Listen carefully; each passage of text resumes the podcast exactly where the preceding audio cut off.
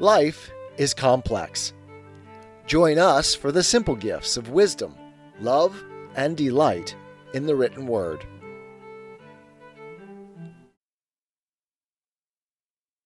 The Federalist Papers, Federalist number 31. Concerning the General Power of Taxation, continued by Alexander Hamilton. To the people of the state of New York, in disquisitions of every kind, there are certain primary truths, or first principles, upon which all subsequent reasonings must depend. These contain an internal evidence which, antecedent to all reflection or combination, commands the assent of the mind. Where it produces not this effect, it must proceed either from some defect or disorder in the organs of perception, or from the influence of some strong interest or passion or prejudice. Of this nature are the maxims in geometry that, quote, the whole is greater than its part. Things equal to the same are equal to one another. Two straight lines cannot enclose a space, and all right angles are equal to each other. Of the same nature are these other maxims in ethics and politics that there cannot be an effect without a cause, that the means ought to be proportioned to the end, that every power ought to be commensurate with its object, that there ought to be no limitation of a power destined to effect a purpose which is itself incapable of limitation. And there are other truths in the two latter sciences which, if they cannot pretend to rank in the class of axioms, are yet such direct inferences from them, and so obvious in themselves, and so agreeable to the natural and unsophisticated dictates of common sense, that they challenge the assent of a sound and unbiased mind, with a degree of force and conviction almost equally irresistible.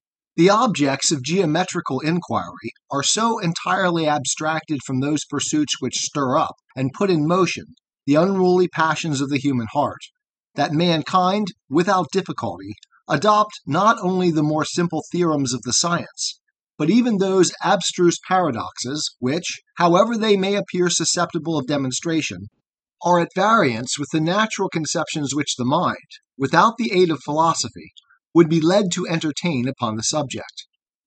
The infinite divisibility of matter, or, in other words, the infinite divisibility of a finite thing, extending even to the minutest atom, is a point agreed among geometricians, though not less incomprehensible to common sense than any of those mysteries in religion against which the batteries of infidelity have been so industriously leveled. But in the sciences of morals and politics, men are found far less tractable. To a certain degree, it is right and useful that this should be the case. Caution and investigation are a necessary armor against error and imposition.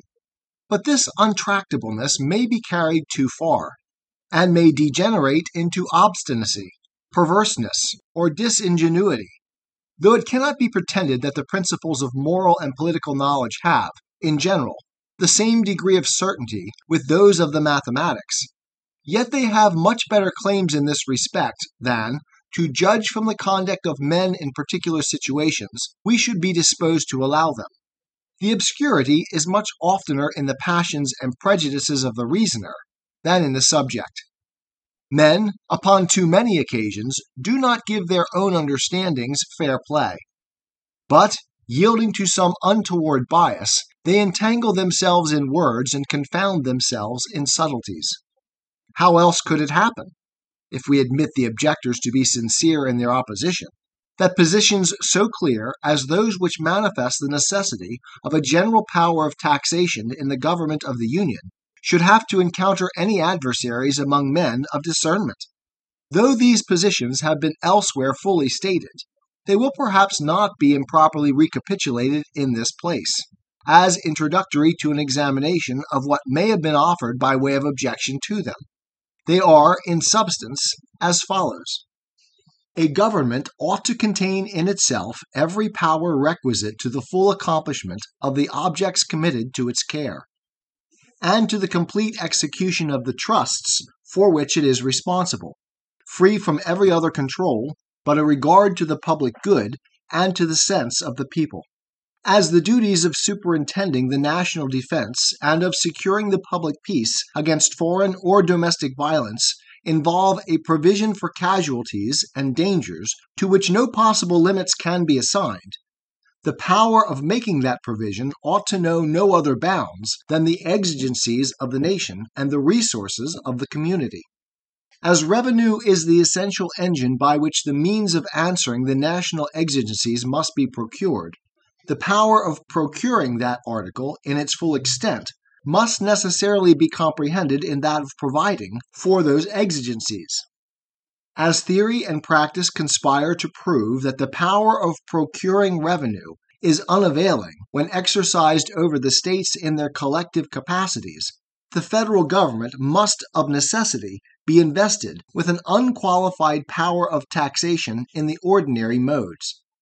Did not experience evince the contrary, it would be natural to conclude that the propriety of a general power of taxation in the national government might safely be permitted to rest on the evidence of these propositions, unassisted by any additional arguments or illustrations. But we find, in fact, that the antagonists of the proposed Constitution, so far from acquiescing in their justness or truth, seem to make their principal and most zealous effort against this part of the plan. It may therefore be satisfactory to analyze the arguments with which they combat it. Those of them which have been most labored with that view seem in substance to amount to this quote, It is not true, because the exigencies of the Union may not be susceptible of limitation, that its power of laying taxes ought to be unconfined. Revenue is as requisite to the purposes of the local administrations as to those of the Union and the former are at least of equal importance with the latter to the happiness of the people. It is, therefore, as necessary that the state governments should be able to command the means of supplying their wants, as that the national government should possess the like faculty in respect to the wants of the Union. But an indefinite power of taxation in the latter might, and probably would in time, deprive the former of the means of providing for their own necessities and would subject them entirely to the mercy of the national legislature. As the laws of the Union are to become the supreme law of the land, as it is to have power to pass all laws that may be necessary for carrying into execution the authorities with which it is proposed to vest it, the national government might at any time abolish the taxes imposed for state objects upon the pretense of an interference with its own it might allege a necessity of doing this in order to give efficacy to the national revenues. And thus, all the resources of taxation might by degrees become the subjects of federal monopoly, to the entire exclusion and destruction of the state governments. This mode of reasoning appears sometimes to turn upon the supposition of usurpation in the national government. At other times, it seems to be designed only as a deduction from the constitutional operation of its intended powers. It is only in the latter light that it can be admitted to have any pretensions to fairness. The moment we launch into conjectures about the usurpations of the federal government, we get into an unfathomable abyss, and fairly put ourselves out of the reach of all reasoning. Imagination may range at pleasure till it gets bewildered amidst the labyrinths of an enchanted castle, and knows not on which side to turn to extricate itself from the perplexities into which it has so rashly adventured. Whatever may be the limits or modifications of the powers of the Union, it is easy to imagine an endless train of possible dangers. And by indulging in excess of jealousy and timidity, we may bring ourselves to a state of absolute skepticism and irresolution. I repeat here what I have observed in substance in another place that all observations founded upon the danger of usurpation ought to be referred to the composition and structure of the government, not to the nature or extent of its powers. The state governments, by their original constitutions, are invested with complete sovereignty. In what does our security consist against usurpation from that quarter? Doubtless in the manner of their formation, and in a due dependence of those who are to administer them upon the people. If the proposed construction of the federal government be found, upon an impartial examination of it, to be such as to afford, to a proper extent, the same species of security, all apprehensions on the score of usurpation ought to be discarded. It should not be forgotten that a disposition in the state governments to encroach upon the rights of the Union is quite as probable as a disposition in the Union to encroach upon the rights of the state governments. What side would be likely to prevail in such a conflict must depend on the means which the contending parties could employ toward ensuring success. As in republics, strength is always on the side of the people, and as there are weighty reasons to induce a belief that the state governments will commonly possess most influence over them, the natural conclusion is that such contests will be most apt to end to the disadvantage of the Union, and that there is greater probability of encroachments by the members upon the federal head than by the federal head upon the members. But it is evident that all conjectures of this kind must be extremely vague and fallible, and that it is by far the safest course to lay them altogether aside, and to confine our attention wholly to the nature and extent of the powers as they are delineated in the Constitution. Everything beyond this must be left to the prudence and firmness of the people, who, as they will hold the scales in their own hands, it is to be hoped, will always take care to preserve the constitutional equilibrium between the general and the state governments.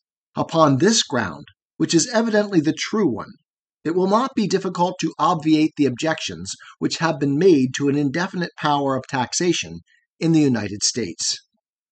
Publius. Tis the gift to be simple, tis the gift to be free, tis the gift to come down where we ought to be. And when we find ourselves in the place just right, 'twill be in the valley of love and delight.